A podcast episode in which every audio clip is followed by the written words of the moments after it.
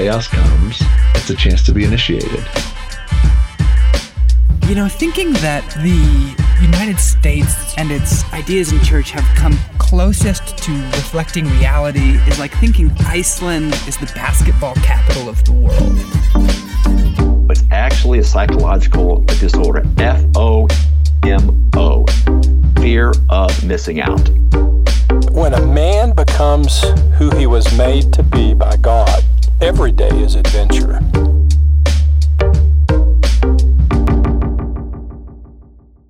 Hey guys, welcome back to the Ansons podcast. Happy Tuesday or Wednesday or whenever you're listening to this. Got an episode coming up for you that's a little, I warn you, nerdy. But if you'll take the journey, I promise that on the far side, you will have a fresh perspective on the idea environment in which you live. Couple disclaimers on this one. We were recording on the mobile studio, so you'll get some pee popping for you audio engineers and some dynamic changes. Overall, it's pretty good. Just know that's coming down the pipeline. Other than that, Sam was out, so we have the privilege of recording with our other team member, Justin. Hope you enjoy the fresh change. Without further ado, here's this week's Ansons podcast, y'all. Justin, thanks for agreeing to co-host the show today. I always wondered where the mobile studio was. This is it, huh? it says it, there's sort of some built-in ambiguity. Like, is the mobile studio intrinsically anywhere? You know, we're just gonna. These are just the mental gymnastics we're gonna do to warm you up a little bit. So you and I had just started talking about this episode and I realized it would actually be helpful for everyone to hit record before I explain what we're talking about. And I just want to say thank you for agreeing to come and have a conversation without any background. I think ultimately that will be helpful. I'm looking forward to the background. Where did this podcast get started?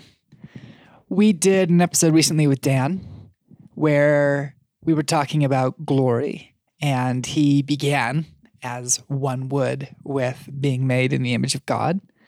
And it made us stop for a second after the episode and go, how much do we understand about what it means to be made in the image of God? How much do we understand about what it means to be Adam, humanity existing in the two forms, Ish and Isha. But this really got started months ago when we wanted to talk about being human, human nature, because we saw the extent to which your view of humanity colors almost everything you think about.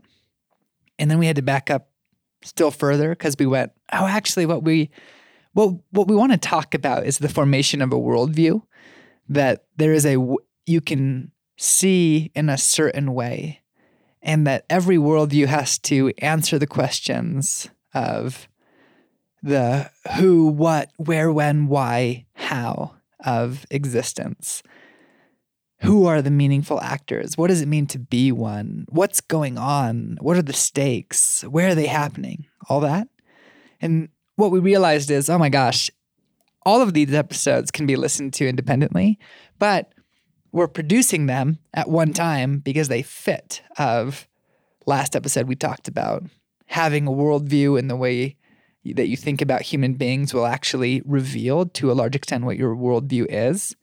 And then we sort of forecasted that in this episode, we were going to talk about the our moments assumptions especially as it relates to humanity, right now, what's the background noise? How do people in general think about humanity?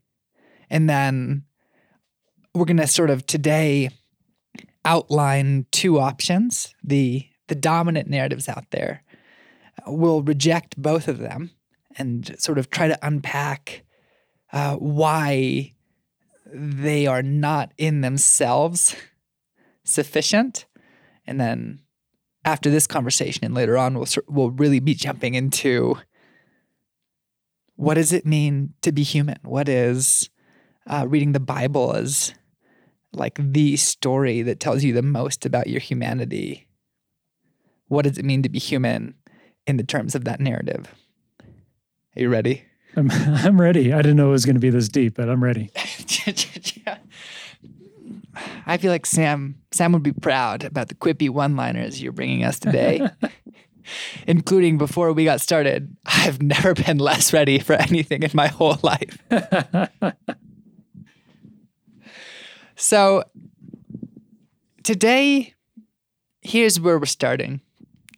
We're going to go, you know how like a swimming pool, there's a deep end and a shallow end. Yep. And depending on what kind of person you are, you can Chinese water torture your way out, or you can just diving board in. And then by the time you reach the shallow end, you're totally acclimated to the cold water. Yep. We're going to go in the deep end Yep.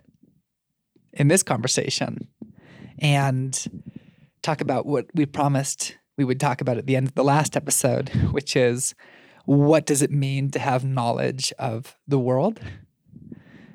Uh, in order to do that, we are going to take what I consider to be one of the most uh, brilliant epistemological, meaning like writing about knowing uh, pieces of literature of all time, which is the very end of 1 Corinthians 13. Bible quiz that I would fail.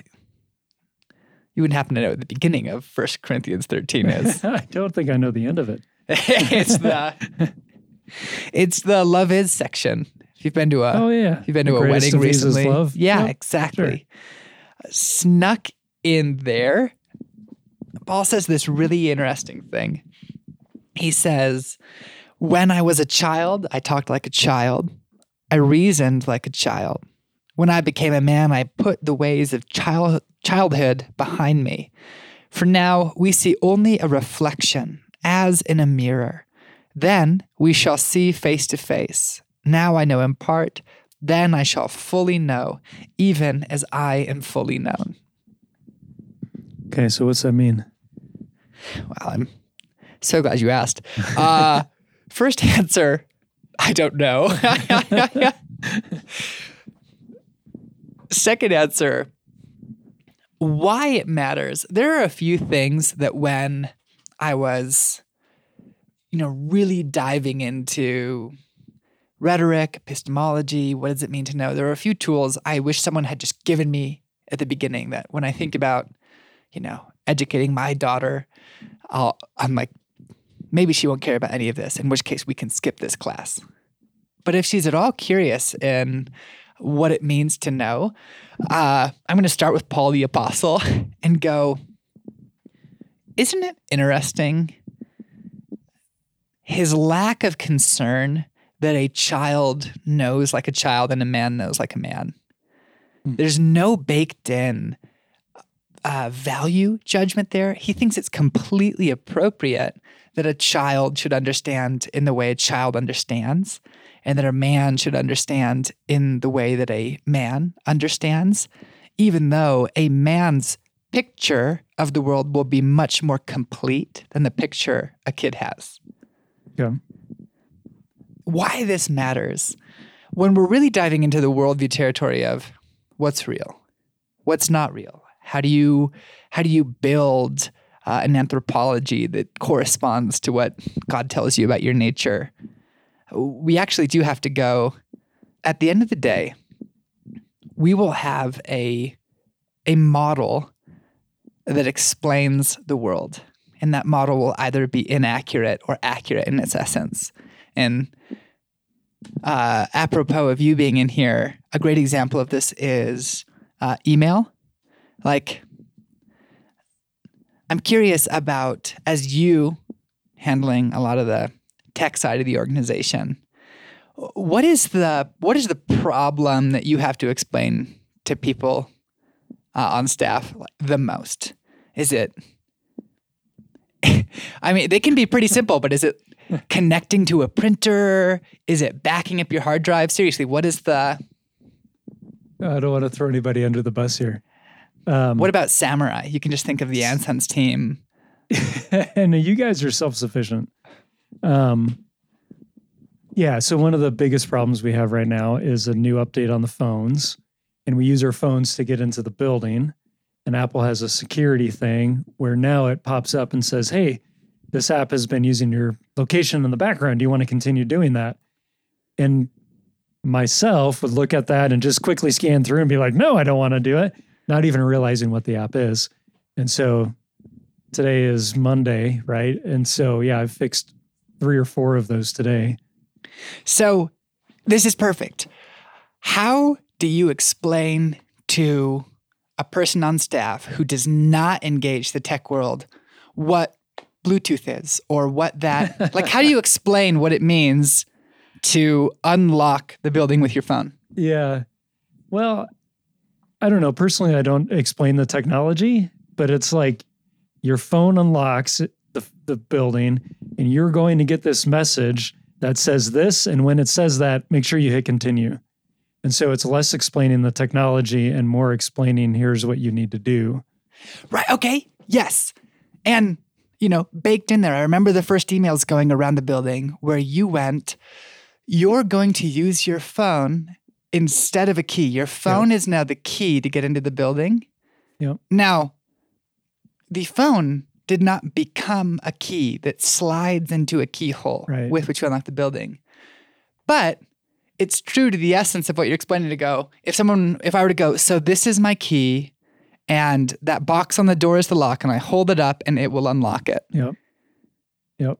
And right, yeah, you're like, you're, we're, we're nodding because we're going, yes, Yep. exactly. That is not a complete picture of what is happening, but it's accurate and its in its essence. Right. For some reason, I was having a conversation about how email works, and it was really funny because you can have a picture of how email works that is accurate. You're like, okay, so I type this in to my little WYSIWYG typer, and then I hit the send button, and it kind of gets packaged up as though it were a letter in an envelope sent somewhere. Somewhere sends it somewhere else, and then it arrives on a person's computer. Yep. Yeah. Back in the day, I think they even had an animation that made it look like an envelope closing and go in and right? Well, exactly. So they had that animation because they needed to go. If you think this way Yeah. about this communication, Yep. you're on target. Yep. However, you know, it's if your if your picture is accurate to the kind of thing it is, you'll be able to use it. So if you have the metaphor in your mind that my phone is a key and the pad is a lock, you'll be able to get in. Right. Interesting. Um, but you know, returning to email, I I've had you know, I had some funny things happen back way back in the old undergraduate days, working in a writing slash. Also, people would come into the center with the occasional "Why isn't this working?" thing, which is really funny because none of us were qualified to handle those. and we would say, "Go downstairs. You're in the wrong room." yeah, this is labeled that way. I just remember one story in particular. Someone wanted to, to pretend that they hadn't like received an email, and it was like if you really thought that conventional letters was a perfect picture of emailing, you would go, "Oh, sorry, your email must have gotten lost in the mail," and someone would go, uh, "Well, is this your email address?" And you'll go, "Yeah," and you could go, "Well." There's no way right. it got lost. That's not how it works, right? And so to go, okay, so it's okay to have a a picture, um, so long as the picture is accurate in its essence, Yeah. right? We can like, we can just track or we can jump around disciplines and go, you know, you and I both like, you know, endurance sports.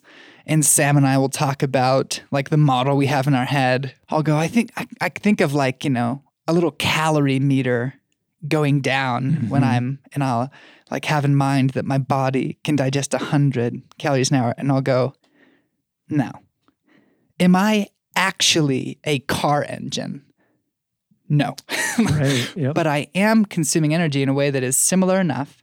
And I do need to fuel in a way that's similar enough. Mhm. So that metaphor can help because it's accurate in its essence. But you know, we we could think up some pictures of endurance sports that are really inaccurate and like you know they would really harm people. Like if you thought you were just a machine and you would go, I am just a machine.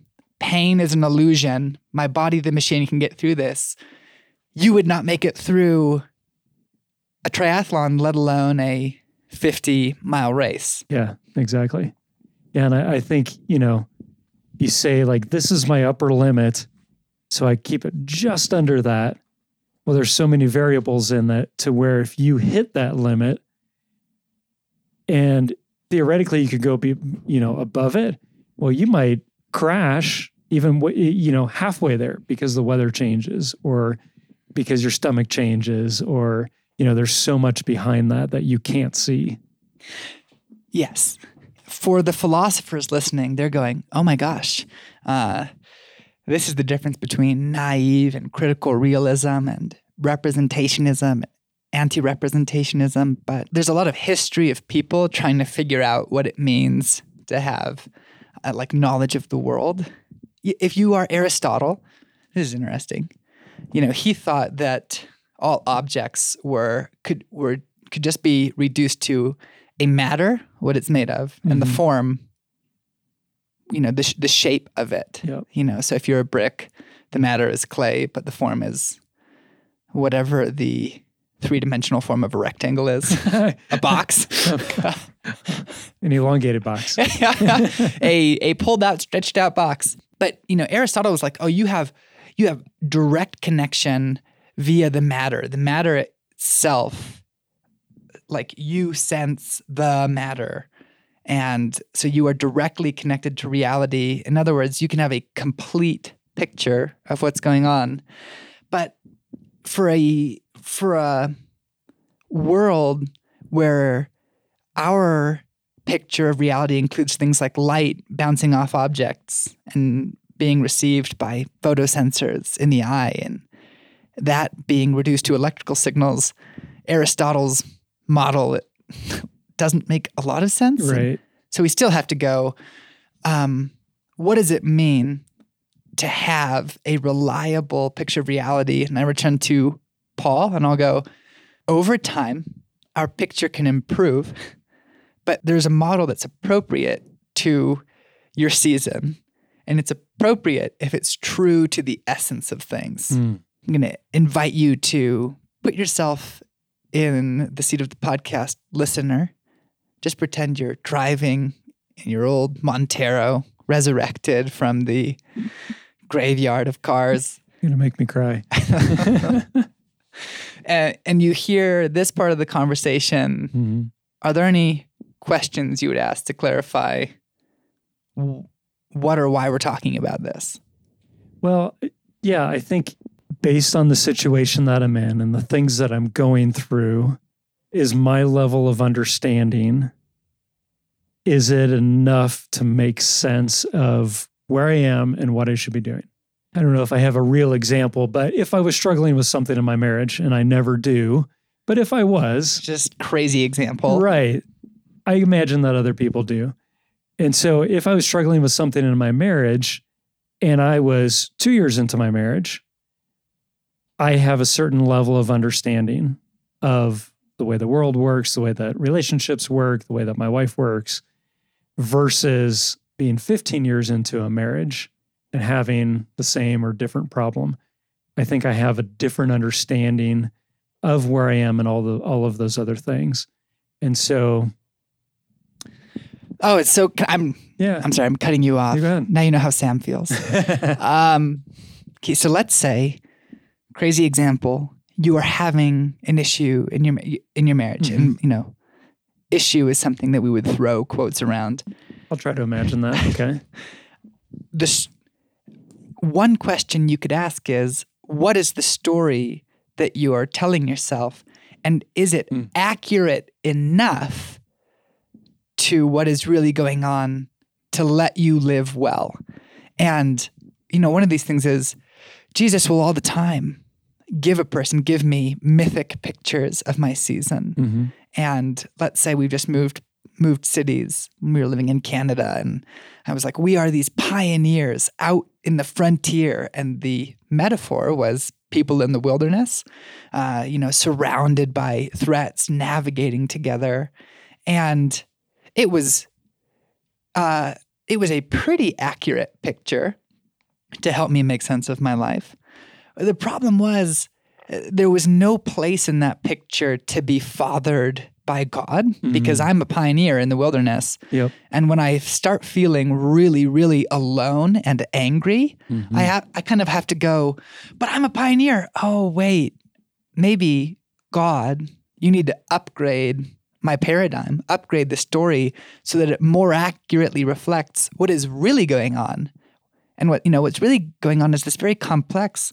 I'm a young man in a new marriage, invited into a new city with God. And and how do you, you know, reduce that to a story I can tell myself that's still accurate? Yeah. And I, I think it, I, it totally makes sense to me because two years into my marriage, if I was, you know, going through something and I looked at the reality, my reality tended, as I look back on it, to be my internal reality. And there is a lot more going on because I'm not used to being married. I'm not used to the, you know, these types of responsibilities. So now that I can look back on a younger self and and take that into consideration and now I might have similar things going on and I say there's there's a reality a story happening within me but the bigger story is what's happening around me. It's just huge. So it completely applies season to season and how we interpret mm. our own lives. Yep. It also applies to how we picture the world, what we think is going on. And this is important because we're about to kind of jump into, in the first episode of this series, we talked about living in dirty water and the sense that we live in an environment and the environment is saturating us more than we would believe. So there are stories about human nature. There are stories about what's going on that are just kind of out there. Uh, they've, I think the word by one of the creators of the internet was evert, uh, when something goes from being a conversation to two people to the idea kind of escapes into the atmosphere. And I would go, yes, we are saturated with stories. And we really need to look at who they say the actors are, who they say the characters are, and what they say is going on to go, is that picture close enough to reality to actually be helpful for me? Because I'm gonna because I have to make decisions and I have to instruct others and I have to do my job and relate to my friends and uh, grow in union with God. And how I do all those things will be influenced by the story that I'm telling myself. Okay. Put on your jargon hat. are Done. are you ready? One of the problems if you are a contemporary of Abraham, let's say that you are Jacob and you've stolen your brother's birthright and you're fleeing across the desert, and then famously you fall asleep using a stone for a pillow and you have a vision. And in this vision, you see uh, spiritual creatures, messengers of God, and a ladder that's going up into heaven. And you know, you know, you know the story I'm talking about. Yeah, Jacob's ladder, ascending Yep. and descending, and uh, it's a story I want to know more about. But if you live in a world that is saturated with spiritual power, you do have to ask yourself, what is the relationship between these two things? What is the relationship between these creatures who have a primarily spiritual essence and these creatures that seem to have a primarily physical essence? Hmm. Now, I'm starting with Jacob because it's way it's easy to start with Plato, but we just have to raise a flag and go even if like me you like the Greeks um, because you think their helmets look cool and you like swords. Uh, you do. I do have to go. Humanity is presented with a problem, and it is uh, the the spiritual intersection or the intersection between like spiritual and physical, and how do we think about these things? By the time Plato rolls onto the scene, he's he's ready to go. What we see is largely illusory.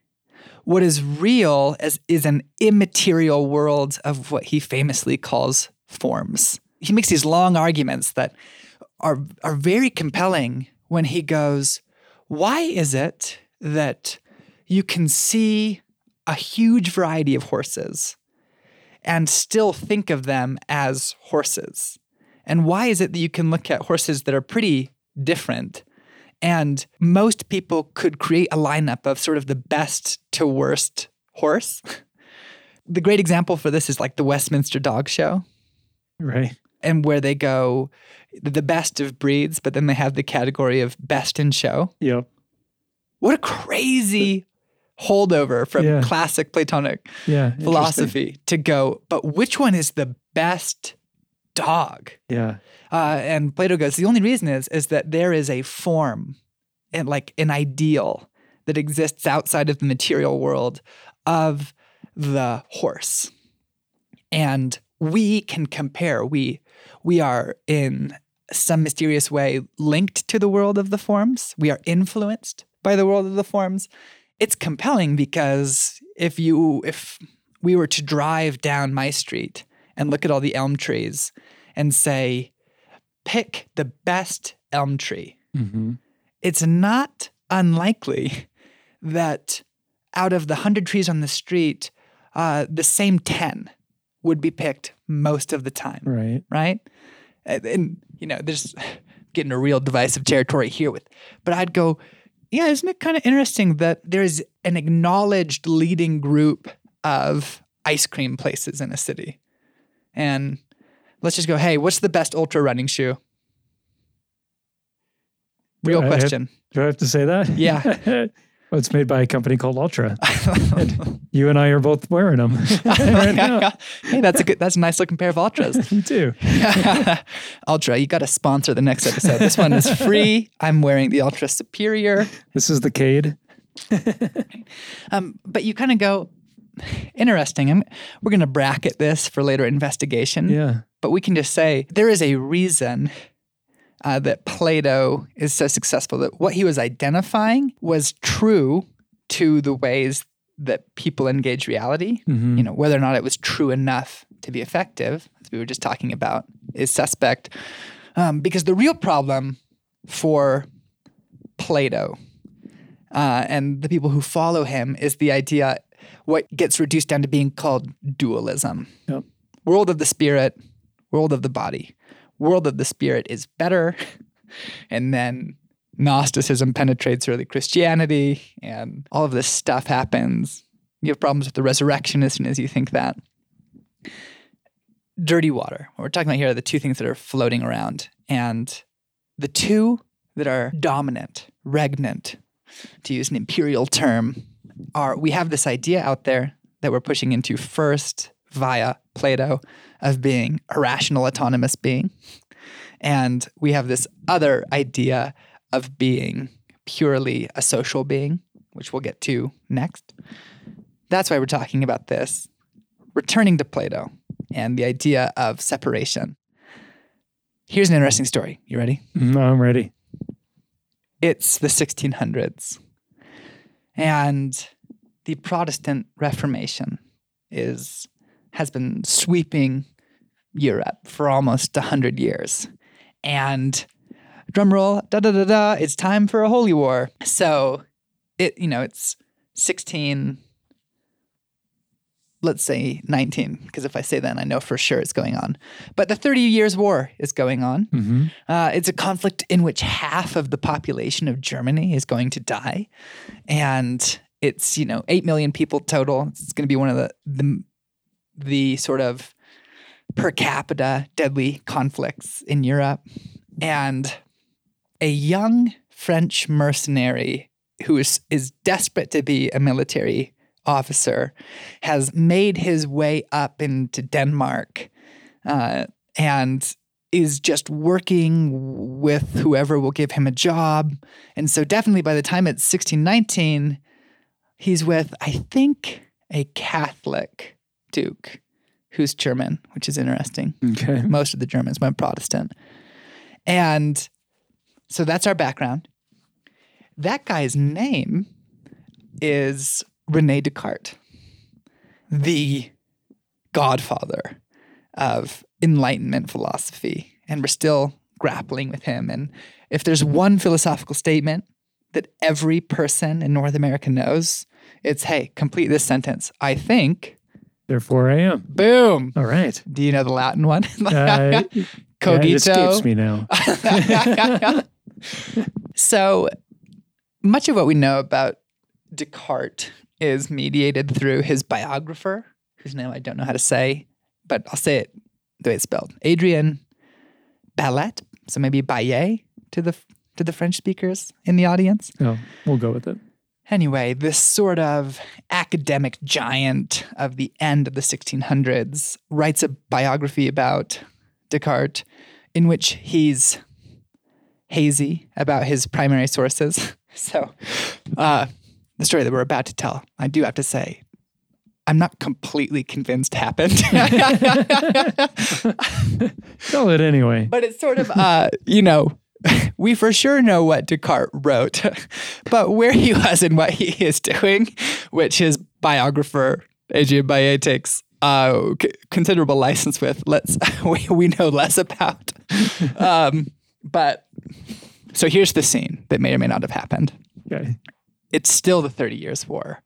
Uh, Descartes has been an engineer and a mathematician uh, in, I think, the Dutch army. It's the eve of this battle. And because he liked to go off by himself to think, he shuts himself in this room and uh, falls asleep. And he has a series of visions, or maybe not, but let's say he did. He has uh, these three visions, uh, one after another. And when he comes out in the morning, he has conceived of coordinate, aka Cartesian geometry. He's thought of it overnight. Uh, he's thought of applying the method of doubt to philosophy. Oh, Uh, this is all the same night. this is all one night. Okay. He has, you know, this experience. Mhm. Um, but I don't know why I share that story besides the fact that I think it's interesting and that one of the giant philosophers of the Enlightenment is also a mercenary mathematician, strange person. Uh, but years go by. Descartes starts writing, and as a hardcore mathematician, you can see sort of like the linear rational part of his brain wanting to go one thing should lead to the next thing, should lead to the next thing, should lead to the next thing. Mhm. So he writes this thing, meditation on first philosophy that they make undergraduate students read at every college in the world, uh, where Descartes does his, you know, it's one of the most famous philosophical texts ever written. And, you know, he pretends to have written it in a series of like six days, sitting in, in his apartment in front of a fire. Uh-huh. So the example is always the wood fire in front of him. And he's like, Here I am, having kicked up my heels, and I'm just gazing into this wood fire, and I'm looking for indubitable foundations on which to build philosophy, thought. What can we know? And he goes, uh, perception. And then he applies the famous method of doubt. Can I doubt that the fire is there? Yes. Like, can I doubt that, you know, the thing I'm feeling my hand touching it is like a, is an Aristotelian one to one touching reality? Yes. And then he goes, Can I doubt my doubts? No, because it's a catch 22. If I doubt that I'm having doubts, I am having doubts. Big circle. And he goes, Okay, so it must be that the only reliable foundation for knowledge is thinking rather than observing. You see how that happened? Okay. Yep. I'm, I'm with you. So let's do some some active uh, listening teaching.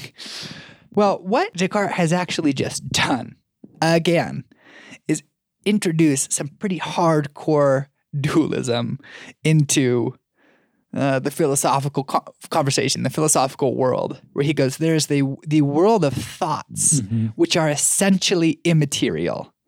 And then there's the world of physical stuff Yep. about which you can't know very much. It doesn't fit together the way mathematical abstractions should. And so, boom, that's and that's how uh, you know, few hundred years of philosophy got ruined. JK.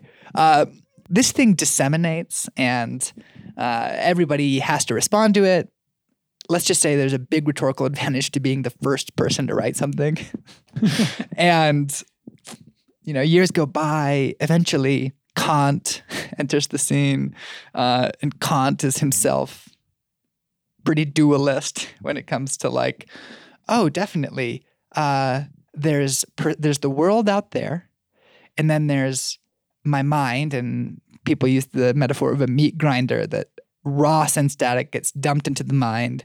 The mind turns a crank, and out come thoughts, and the thoughts are not material. And the problem for this is that, uh, you know, let's just hit the fast forward button on a couple hundred years and go, we have this idea of human beings as a predominantly rational being and also as a predominantly dual being where there is a body that is the thing to not be trusted and there is the spirit which is the best part Yeah. It's interesting. isn't that fascinating Yeah. we just had an article in Ann Sun's volume three on Gnosticism and how we still incline to view our bodies as only problematic and go, you know, you come home and you let's use the marriage example again, like um, you have another fight with your wife and it's like this must be a problem of belief. This must be a problem of character right? We're going to go only to the venerated world of abstract concepts but to go um, what did you eat for lunch? Did you eat lunch? Do you know that you know uh, one of the great influencers in courtroom verdicts is whether or not the judge has eaten lunch yet. And yeah, right? Okay. Um, but, you know, like, let's go. This is kind of interesting to look at the interplay of these, returning to the ultra world. mm-hmm. Is it accurate to say either of these? Is ultra running just a mental game or is ultra running just about physical preparation? Yeah, and it's neither and both. How? It's sort of that that thought where you say, well, if you believe it, then you can achieve it, right? And there's posters on walls that say that. And it's like, well, I believe that I can run 50 miles, but if I don't do any training, I'm not going to be able to run 50 miles. And on the other side of that, I can train all I want for 50 miles, but something's going to come up during a 10 to 12 hour race or more that's going to throw you, and no amount of physical preparation can get you past what you need mentally to get to that next step or to get to the finish line. This is one of the reasons that I think that some kind of exercise is important for all people. Mm. Like, not just for what it does, but because it teaches you this lesson. Yeah. Because there is this model floating around out there that goes, yeah, uh, the body's the bad part, the mind is the good part. Mm. You are predominantly a rational being, and your rationality exists apart from your body. And I'll go like, no, no, not if you've ever done a bike race. Our minds are super influenced by what the body is doing. Our virtue is im- influenced by what the body is doing. And if we're trying to outline an ideal of like what is what is human nature, we kind of have to go, uh, no, no, no, not predominantly like a divided being, not predominantly a rational being, Mhm. but a unified, desiring being. Yeah, right. Isn't that fascinating? It is. it is very interesting to go. Um, some people will gravitate to the model of people as an autonomous, free, rational agent. Um, those people tend to be very dualistic. This view has really influenced a lot of the way that Protestants think about salvation. Okay. we could do a crazy genealogy, but Aquinas and Augustine, St. Augustine, say it the other way, both end up being deeply influenced by Aristotle. They both kind of go there. Yeah, no, the the mind and the body are separate. Augustine wrote a treatise on um, care for the dead. He has people under him who have, you know, basic questions about what do you do and does it matter? And he can see that there are eternal implications. Mm-hmm. And so people would go, is a body key to a person's essence after they die? Does it matter what we do with it? Um, you know, like, hey, my uncle died and then my other uncle wanted to use his body for fertilizer. Is that okay? Uh, and uh, you, if you in your Augustine, you have to answer this question and go like, okay, yes, the body matters definitely, um, because it's a thing that the soul has occupied. It's a thing that the spirit has occupied, Yeah. uh, and so he ends up defending it. But we, but Augustine doesn't love the body. I'm just going to say his name. One of the two ways people prefer, back and forth. And this is why Martin Luther ends up hating the Book of James, uh, where it talks about that what you do matters. Yeah. Um, because he goes like, no, no, no, no. He sees that you can't earn salvation, and so he's like, salvation has to be uh, only assent, only propositional assent to the sovereignty of Jesus. And then 500 years have to go by, and somebody like Dallas Willard has to come along and go, yes, uh, salvation is about belief. You cannot earn it. And when we're talking about reality, your belief should make your life different. Um, and we and we have to have this argument because you know it goes, it doesn't matter what I do. What matters is what I believe. I'll, I'll bet right now we could Google 50 sermon series around the country that are going on this topic the interaction between faith and action. right. And the fact that those are conceived of as different Yes. uh, is, you know, all the evidence you need for uh, the influence of this vision of human beings as autonomous, free, rational agents who are divided between soul and body. And going back to the beginning of the story, we want to go, the beginning of this podcast, want to go, okay, so there's a story that says, who is the character? A human. What is a human? A human is an amphibious organism that has a body in which sits an eternal soul. And the soul does the thinking and the reasoning and the decision making, and the body is the, the glove that, that the soul has put on. And we go, okay, is that picture accurate to reality? Is that calling the Bluetooth phone a key so it's going to work? Or is it actually very inaccurate and is not going to help us live? Uh, and if you follow this podcast at all, you know we think it's very inaccurate yeah. Right. uh, and that even where the mind is has much less to do with the mind riding behind experience and much more to do with being embodied in an environment. You know, we talked about this famous, pretty unethical uh, early study where they took kittens and they made this device where one of the kittens was just being carried around by the motion of the first kitten. So it got all the same sense data, but it didn't also move and its brain didn't develop normally. I say Wow. unethical because they really did ruin a real kitten Right. um, by going like, okay, so it's not just the sensation of moving that creates a mind; it's the Yep. act of moving. Right. And you know, if you get if you get really far into the dualist arena, you know, then it's, it's not a long jump to deny some part of the humanity or the divinity of Jesus, deny the resurrection, not see Yeah. what counts, not think that the resurrection of the dead matters, Yep. um, not think that the restoration of all things is coming, Mm-hmm. um, but just go, oh, and also be, um, you'll have problems being a wise decision maker. Uh, if you think that we're free, rational, dualist, autonomous, whatevers, and you are three hours into a meeting, a church meeting, you might just go, there's opposition, but it must be spiritual opposition. Let's keep making decisions. If you have a different idea of humanity, you may go, I don't think that we can make decisions well with our bodies being exhausted. So let's give everybody a snack. Let's get up and move. Let's see if we think we can go more. But we might need to call it a night mm-hmm. because our thinking is not sep- separable from the condition of our body. Yep. Yep. That's interesting. Any questions from the audience that you'd like to field at this juncture? Oh my gosh. Like I need a whole philosophy class to in order to wrap my head around some of these topics.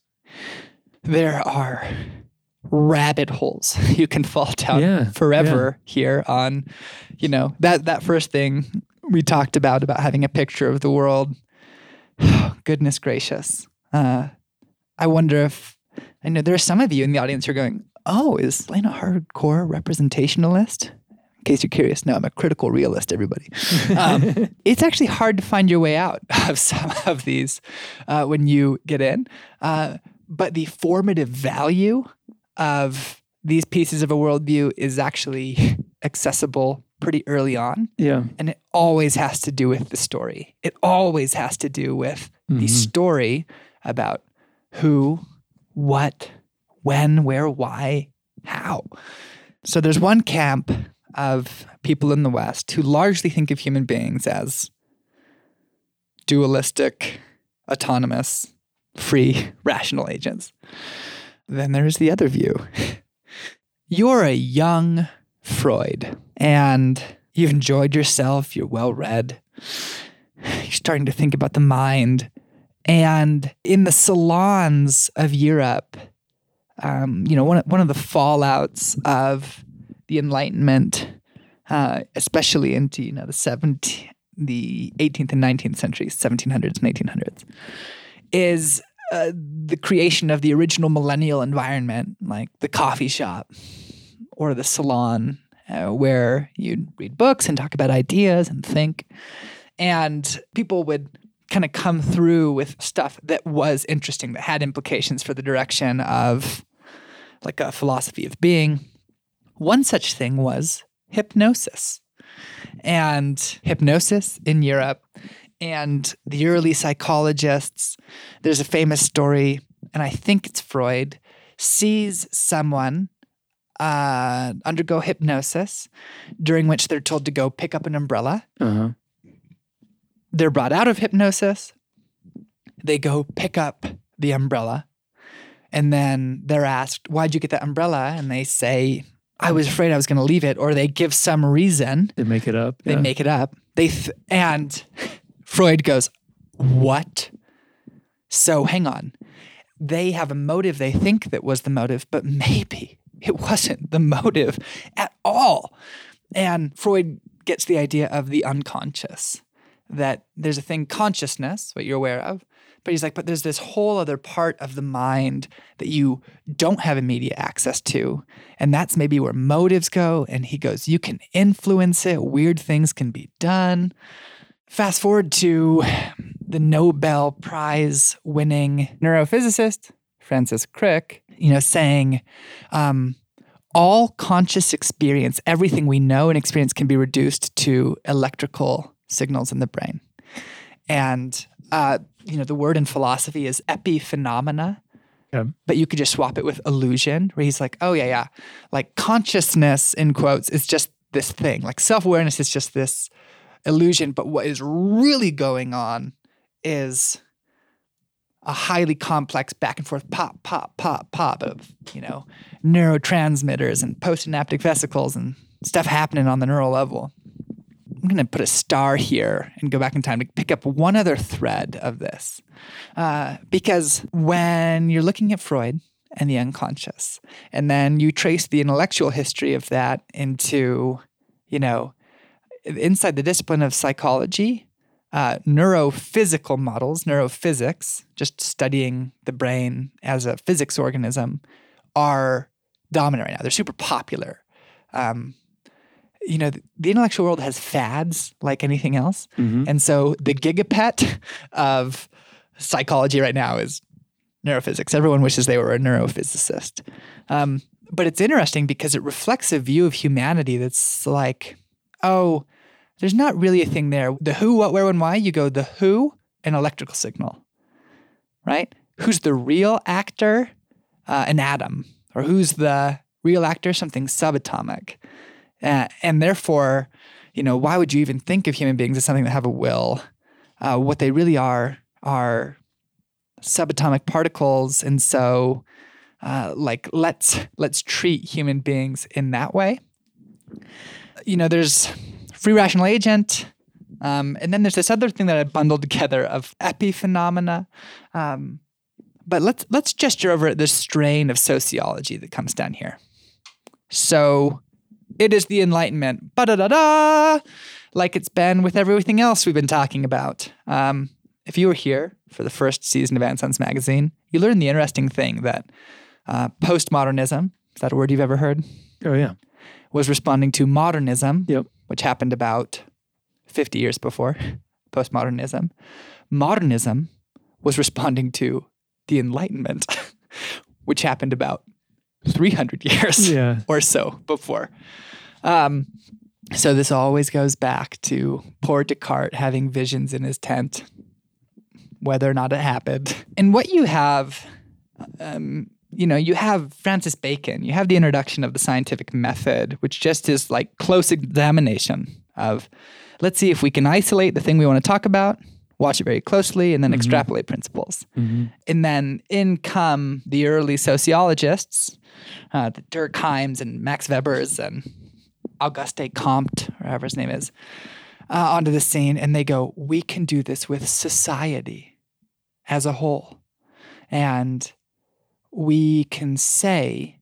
That when you see human beings, what you actually see is a social organism.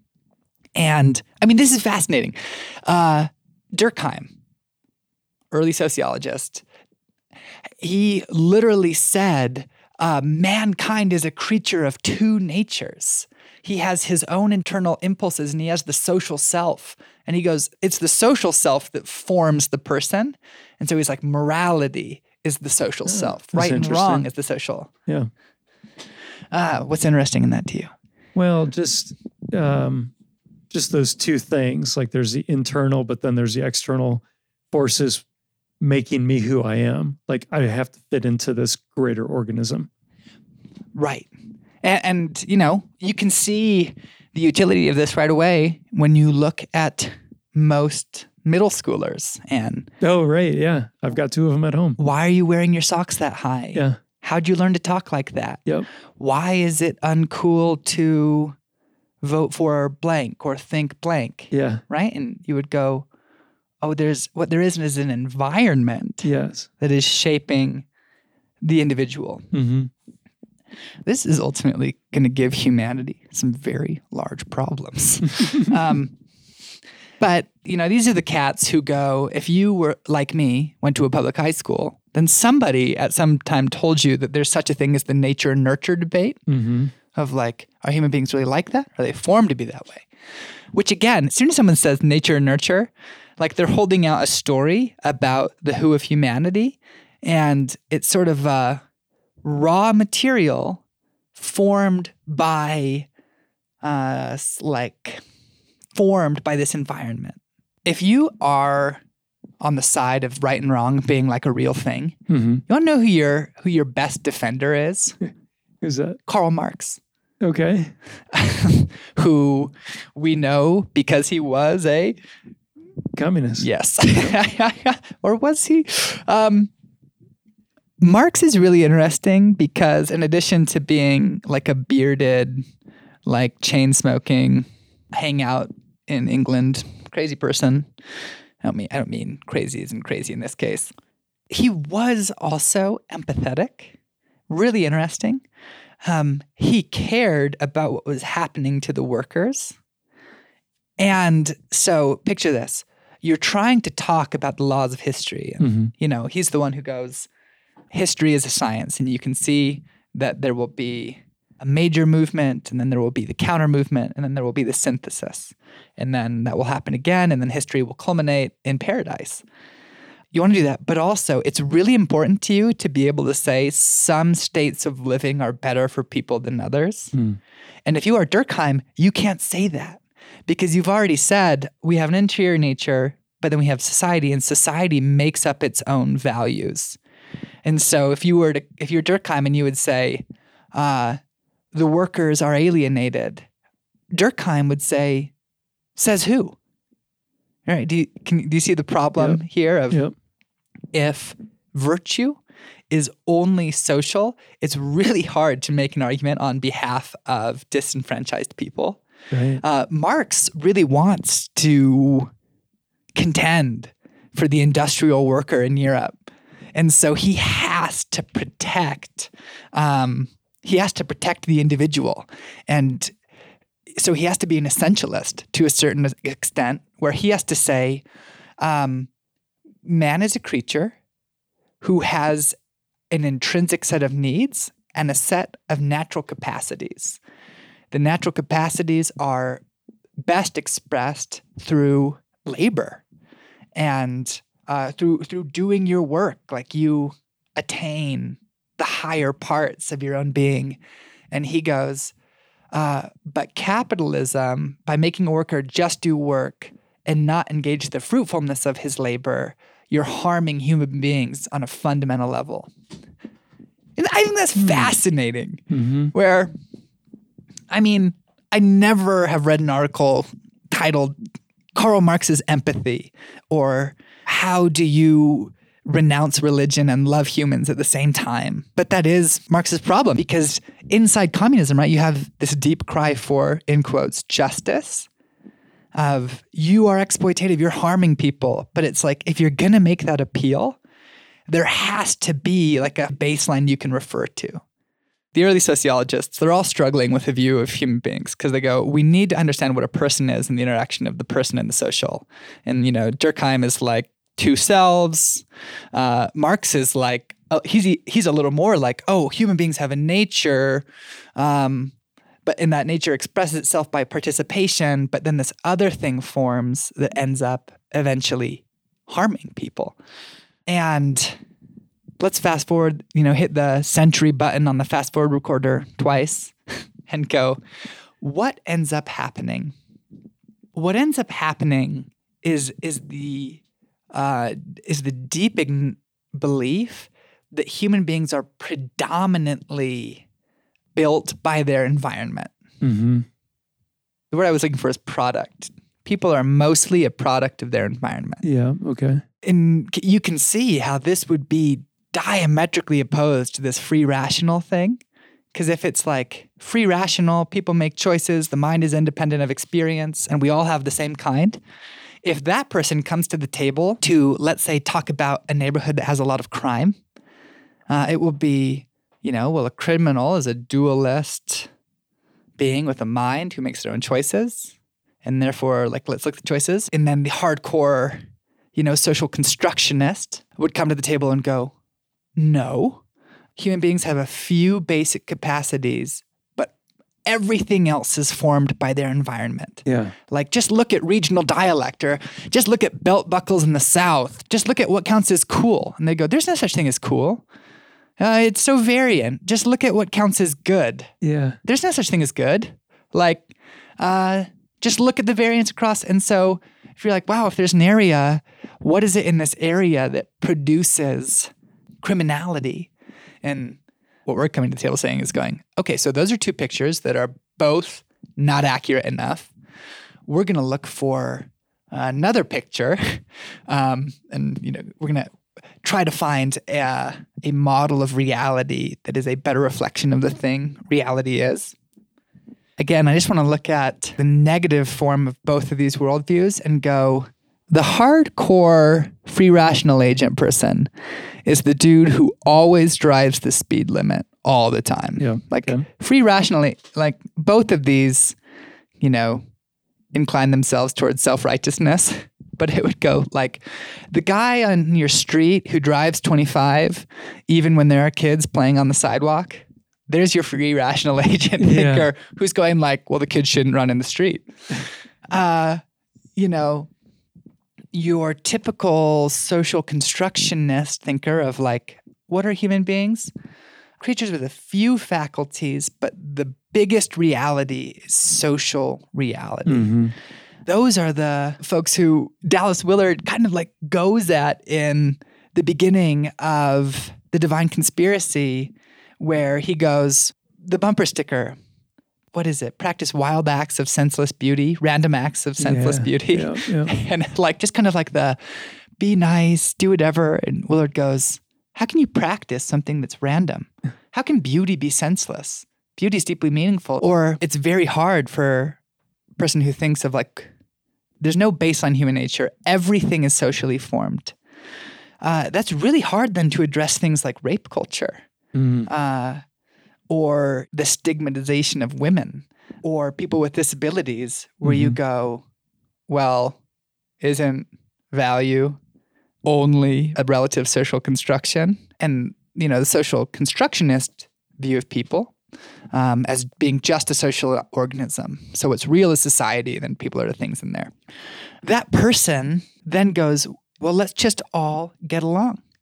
Um, and you go, what if you can't? And also, what if one person's way of getting along is murdering their neighbors, right?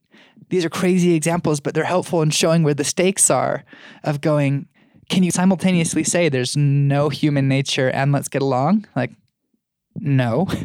You have to say, let's get along because it is baked into human nature to Right. promote human flourishing. Yeah. What I think is interesting about these two is if we assume, like I do, if we accept that these narratives have shaped the world where we live, there is a lot of unpacking to be done in ourselves uh, of of how have those influenced me and do I want to adhere to that story? Do I want to accept that story? Where we're going to go in the weeks, next few weeks is, uh, you know, did you know that the biblical authors, inspired by the Holy Spirit, had a pretty clear view of what a human was, and that we think that that view is the best picture of reality. So let's converge to it. But in the meantime, very interesting to go, what is my view? Like, I'm curious about how you would answer, given like those two, which of those do you find yourself being more sympathetic to? Between between which ones? The free rational Yeah. agent and the uh, social animal. I gosh, I don't know because I can see you know both sides of it. I think that we're we're made in the image of God, and so like that's me, but yet I'm also influenced by the people around me. I mean, there's some things that I do what I do because I, as an individual, this is how I'm made. But then there's other things that, well, we do it this way because it's accepted. And if you travel uh, even a little bit around the world, things are done differently in different parts of the world because of the whatever the social culture is. And so I think in that light now as I think about it, um I am me because this is how I've how I've been made, how I've grown up.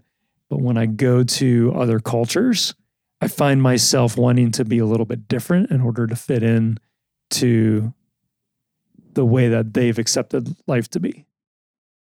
That's such a good summary. And what we'll say looking ahead is there is another way to interpret both of those things. Yeah. And, you know, we can go, is there another way to account for the relative part of human experience Mhm. without discounting the unshakable part of our nature? And it's really interesting looking ahead because, yes, like you, I can I can see both Yeah. uh, in myself of Right. like, oh yeah, that one seems like it has some, and that one seems like it has some, Yeah. and it's kind of the invitation is, okay, well, of course they have some. They are pictures that correspond to a certain extent with reality, and looking ahead, we'll go, okay, but can we find a picture Mhm. of what is human that accounts for our experience Yeah. even better than either of those. Yeah. Well, I guess I just have to stick around and, and learn.